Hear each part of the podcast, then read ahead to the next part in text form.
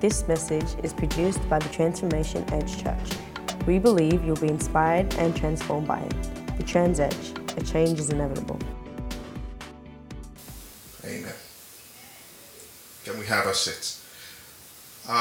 Quickly, I'll call Esther to read this passage for us. She will be my assistant preacher today, so amen. So Esther, can we celebrate her as she comes?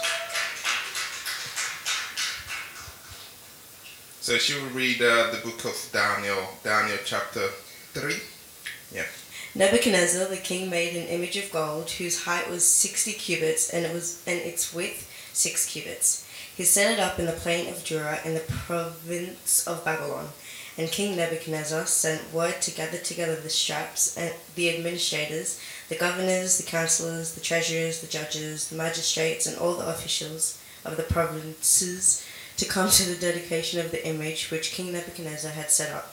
So the satraps, the administrators, the governors, the councillors, the treasurers, the judges, the magistrates, and all the officials of the provinces gathered together for the dedication of the image that King Nebuchadnezzar had set up. And they stood before the image that Nebuchadnezzar had set up. Then a herald cried aloud, "To you it is commanded, O peoples, nations, and languages, that the time you hear the sound of the horn, flute, harp, lyre, and psaltery, and symphony with all kinds of music, you shall fall down and worship the gold image that King Nebuchadnezzar has set up. And whoever does not fall down and worship shall be cast immediately into the midst of a burning fiery furnace." So at that time, when all the people heard the sound of the horn, flute, harp, and lyre, and symphony with all kinds of music, all the people, nations, and languages fell down and worshipped the gold image which King Nebuchadnezzar had set up. Therefore, at that time, certain Chaldeans came forward and accused the Jews. They spoke and said to King Nebuchadnezzar, "O king, live forever. You, O king, have made a decree that everyone who hears the sound of the horn, flute, harp, lyre, and psaltery, and symphony with all kinds of music shall fall down and worship the gold image. And whoever does not fall down and worship shall be cast into the midst of a burning fiery furnace. There are certain Jews whom you have set over the affairs of the province of Babylon, Shadrach, Meshach, and Abednego. These men, O king, have not paid due regard to you. They do not serve your gods or worship the gold image you have set up." Then Nebuchadnezzar, in rage and fury, gave the command to bring Shadrach, Meshach, and Abednego. So they brought these men before the king. Nebuchadnezzar spoke, saying to them, "Is it true, Shadrach, Meshach, and Abednego, that you do not serve my gods or worship the gold image which I have set up? Now if you are ready at the time you hear the sound of the horn, flute, harp, lyre, and psaltery, and symphony with all kinds of music, and you fall down and worship the image which I have made. Good. But if you do not worship, you shall be cast immediately into the midst of a burning fiery furnace. And who is the God who will deliver you from my hands?" Shadrach, Meshach, and Abednego answered and said to the king, "O Nebuchadnezzar, we have no need to answer you in this matter. If that is the case, our God whom we serve is able to deliver us from the burning fiery furnace, and he will deliver us from your hand, O king. But if not, let it be known to you, O king, that we do not serve your gods, nor will we worship the gold image which you have set up." Then Nebuchadnezzar was full of fury, and the expression on his face changed towards Shadrach, Meshach, and Abednego. He spoke and commanded that they heat the furnace 7 times more than it was usually heated. And he commanded certain mighty men of valor who were in his army to bind Shadrach, Meshach, and Abednego, and cast them into the burning fiery furnace. Then these men were bound in their coats, their trousers, their turbans, and their other garments, and were cast into the midst of the burning fiery furnace. Therefore, before the king's command was urgent,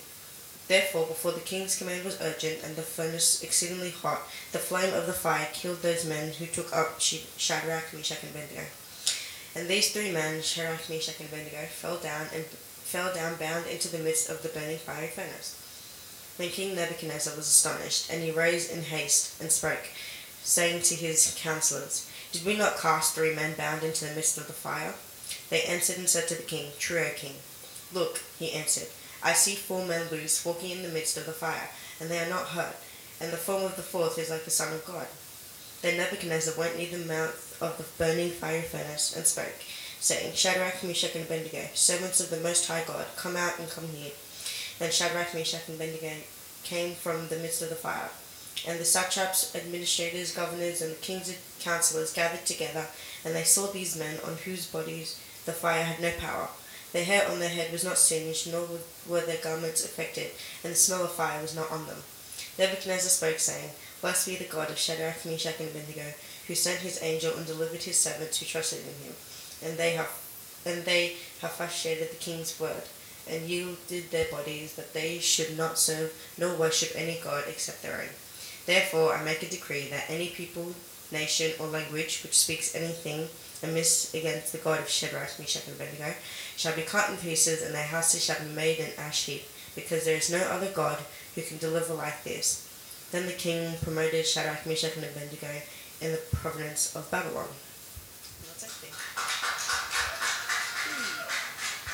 Amen. Wasn't that good? Hallelujah. Train up the child in the way they should grow, go, and when they are old, they will not depart from it.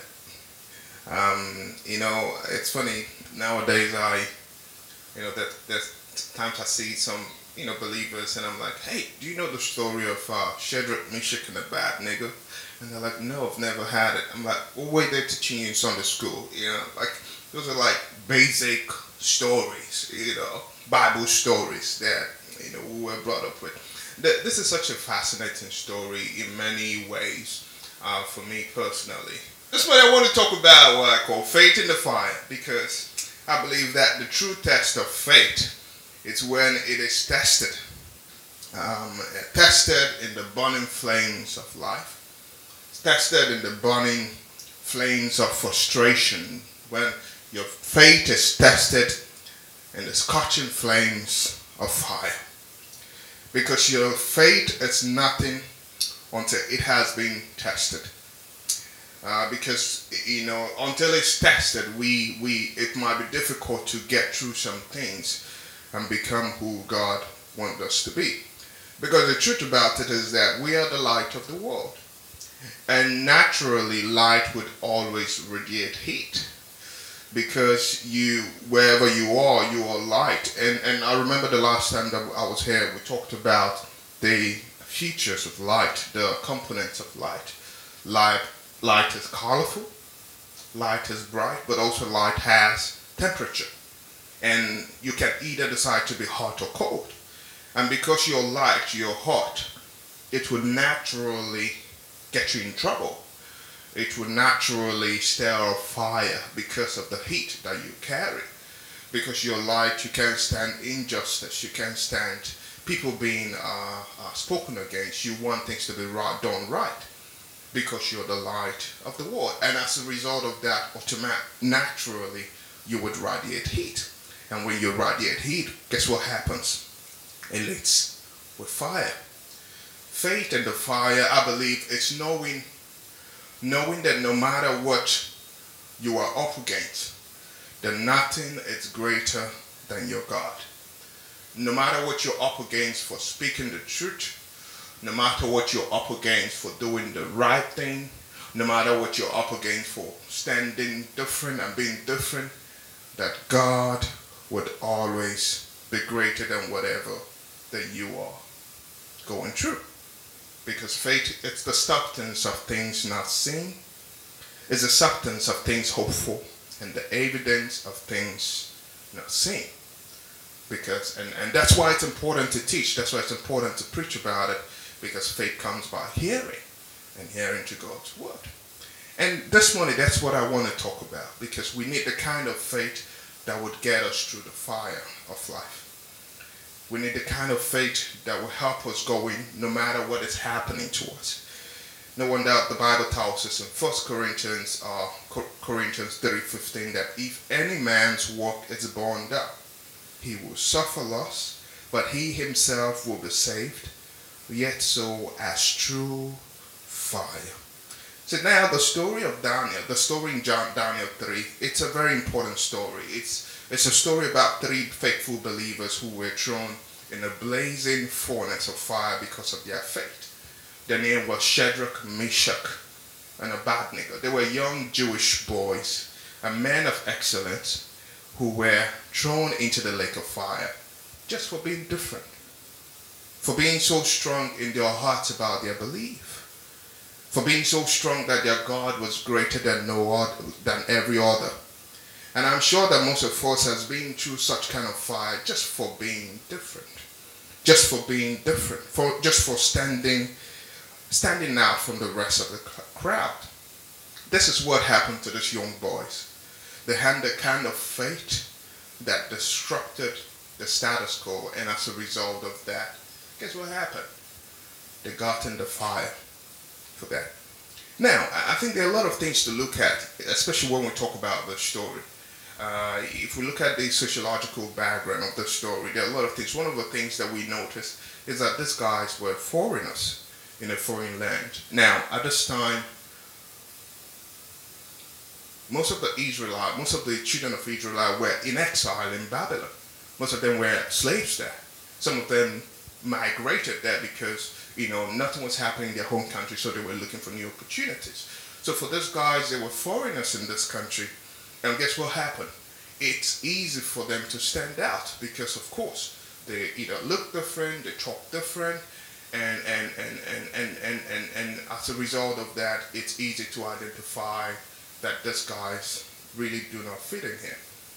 And what is the point? What am I trying to say? Because oftentimes, we often see ourselves standing out, not because of things that are in our own making or because we're speaking out, but just because naturally we stand different or we stand out completely. But the second thing that we noticed about these guys was that their identity was stolen. And they have been sort of brainwashed in a way where they were given new names. This was the time of Prophet Daniel. These guys were also more like mentees of Prophet Daniel.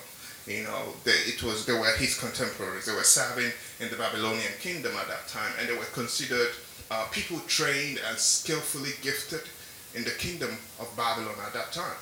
And these guys, guess what happened? They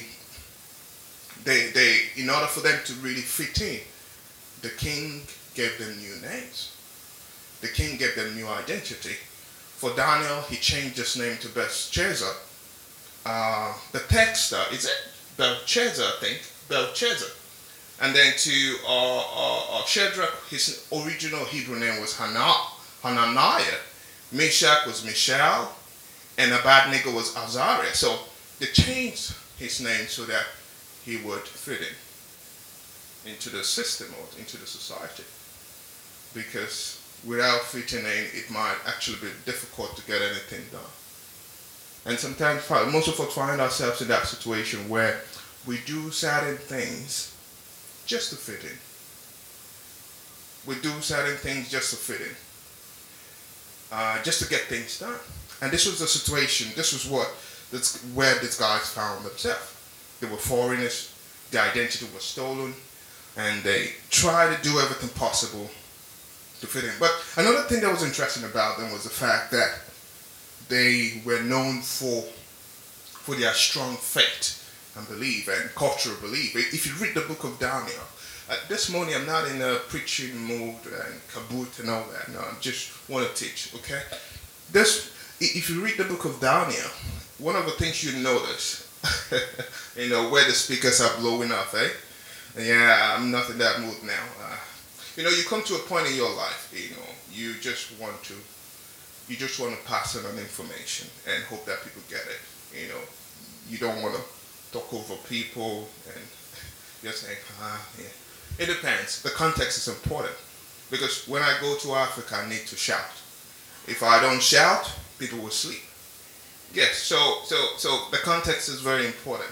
So, but if I'm in a different context, people prefer that I'm talking to them, then also depending on how you feel anyway.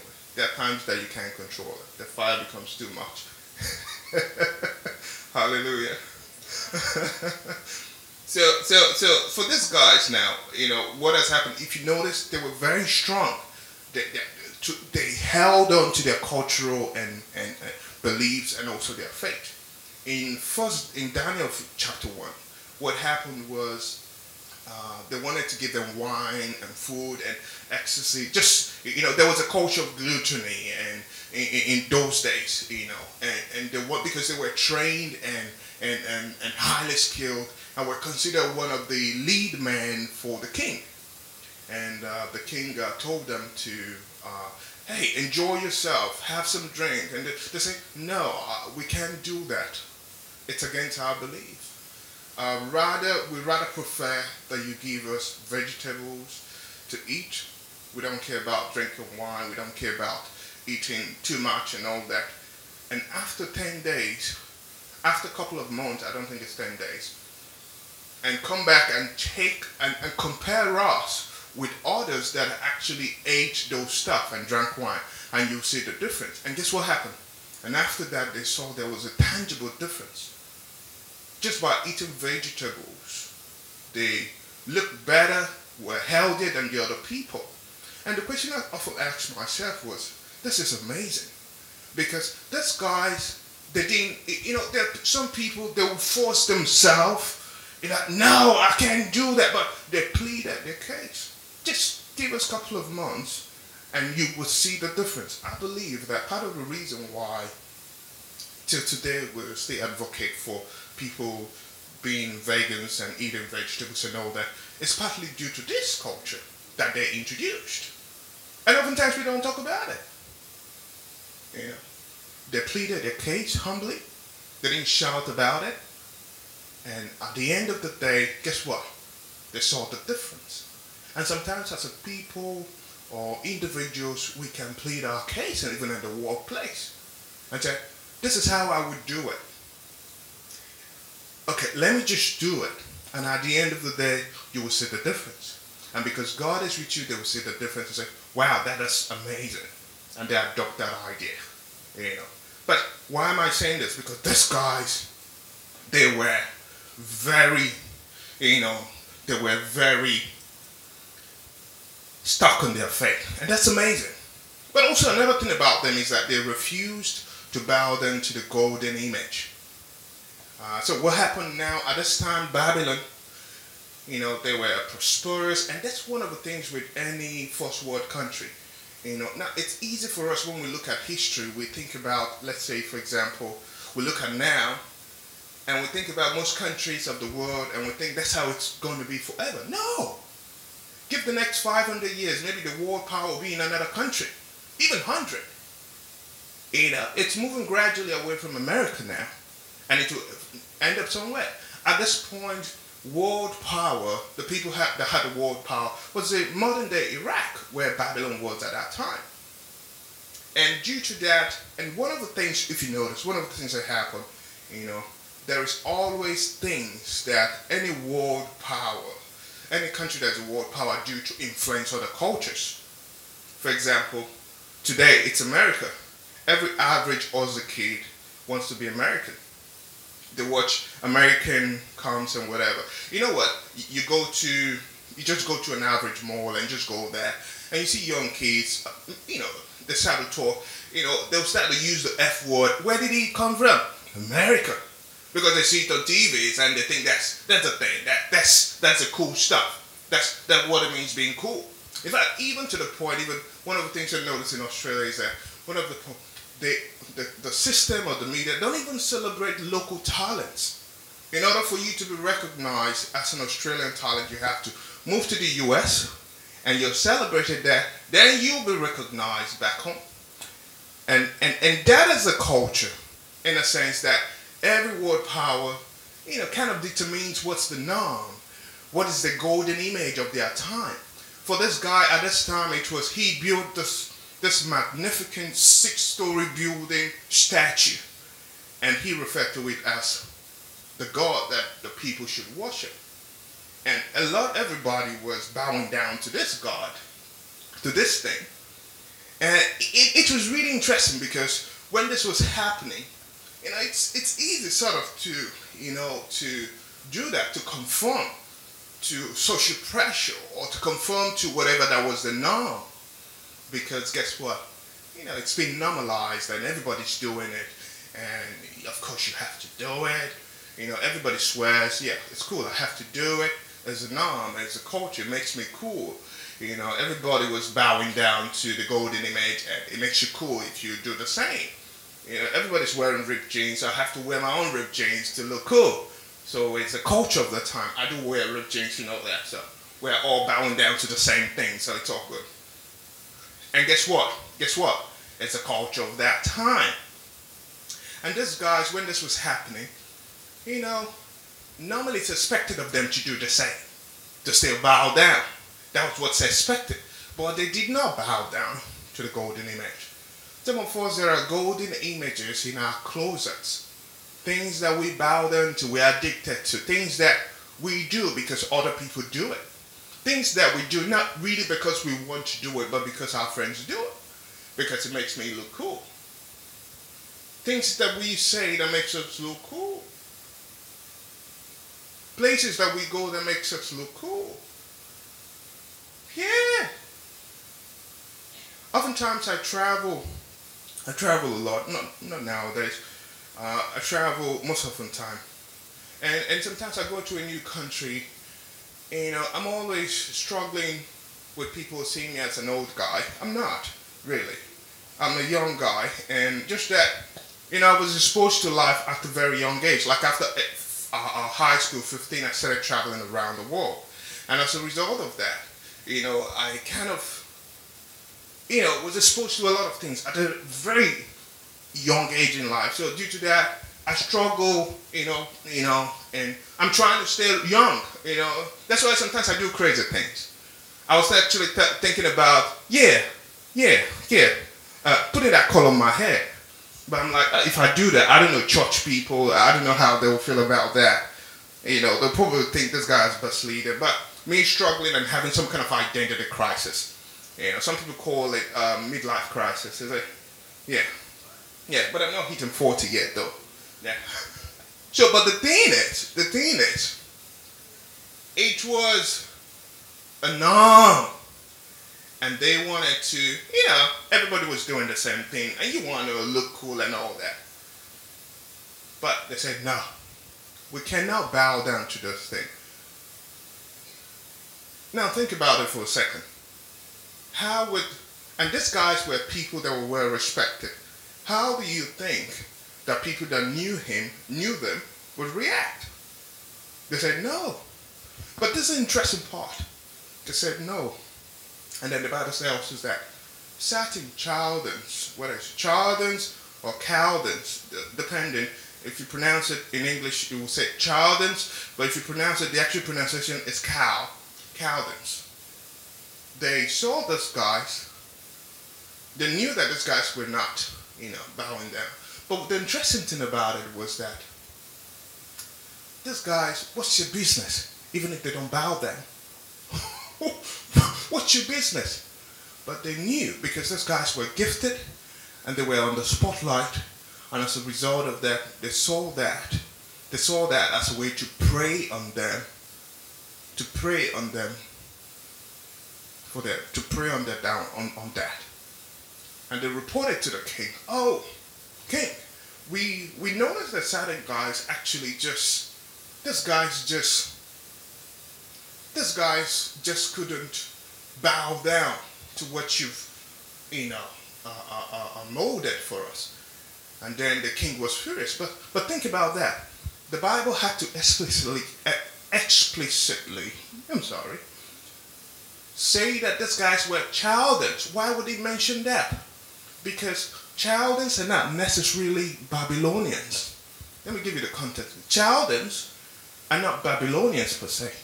But most of the Chaldeans often disguise themselves to be Babylonians.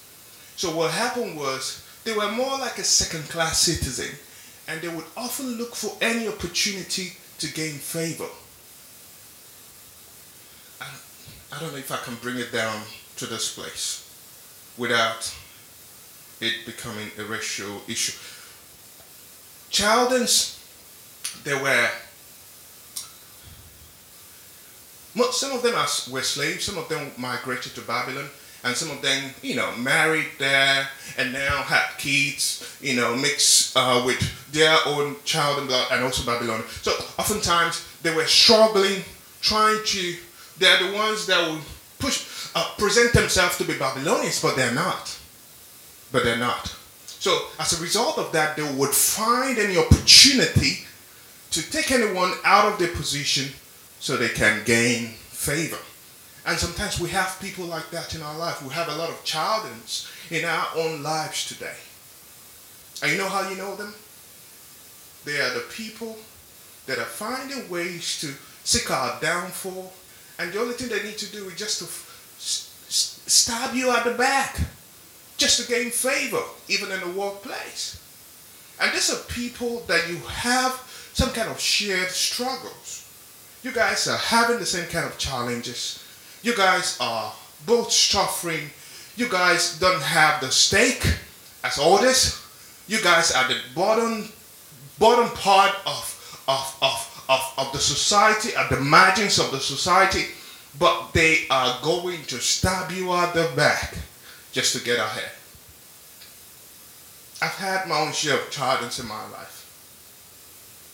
And we all do. And the mistake that we make is when we often think that the Chaldeans, that they are our friends. You think that they are your friends. And that's where the problem is. Because they would find a way to prey on you. They will find a way to stab you at the back. Can you help me touch your neighbor and tell your neighbor, beware of the Chaldeans. Don't make them your friend. I had my own share of it.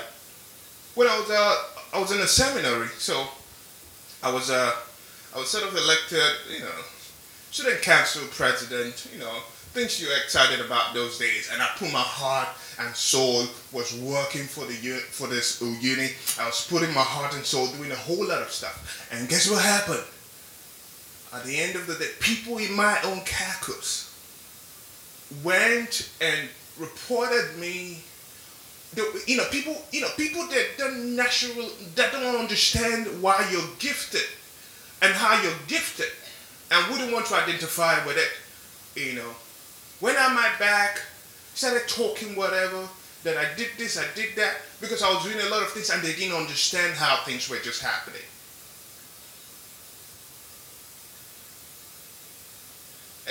And one of the things that happened was, the provost of my seminary day, I was a student council president, couldn't call me to tell me, Victor, this is what we're hearing, this is true, so I could at least defend myself. And guess what happened?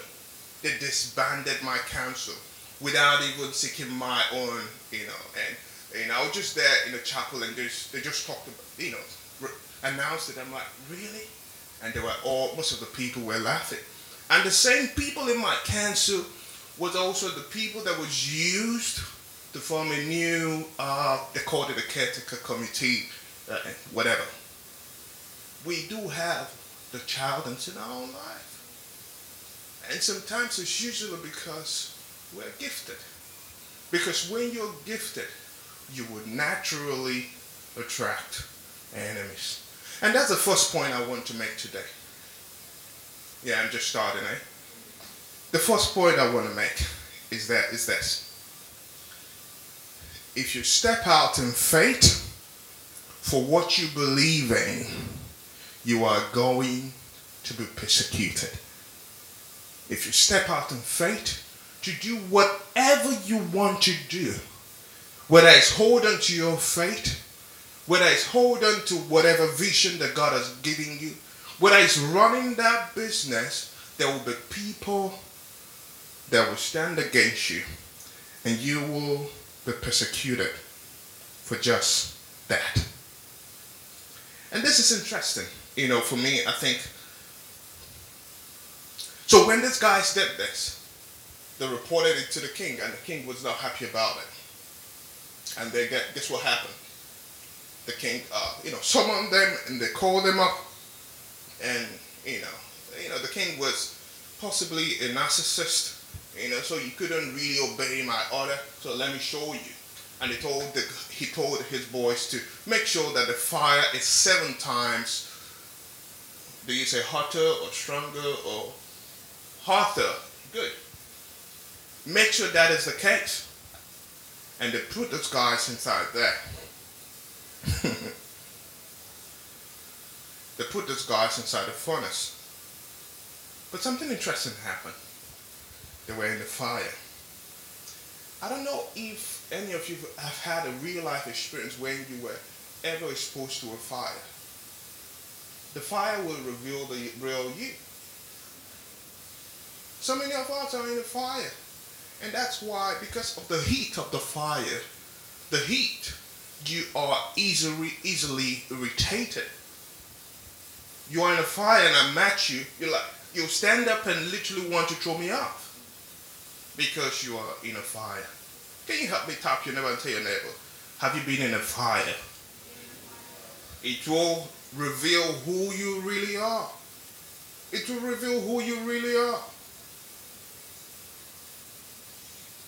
And you know what? Another thing the fire does. The fire will expose you to vipers.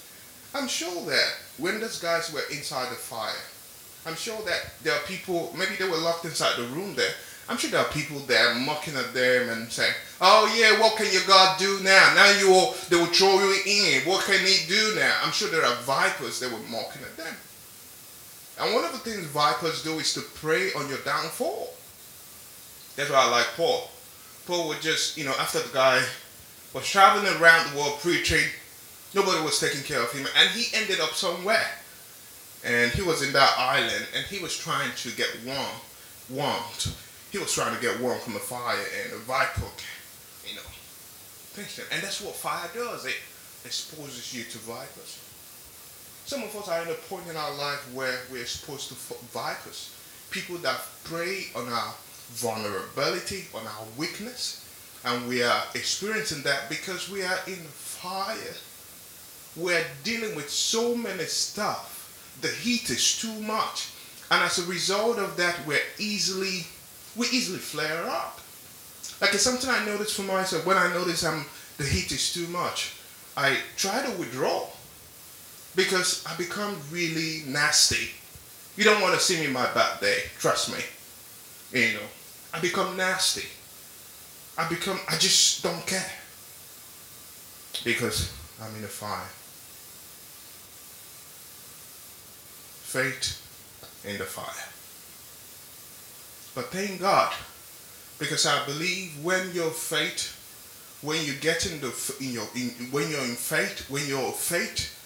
gets you in trouble, and when you find yourself in a fire because of what you believe, the second thing that will happen is that you'll be protected. You'll be protected. And the Bible tells us that, guess what happens? And the king looked inside the fire, and he drew 3 people there, and he's seen 4. And he's saying that this 4th guy, it's looking like the Son of God. How would a pagan king know even what the Son of God is?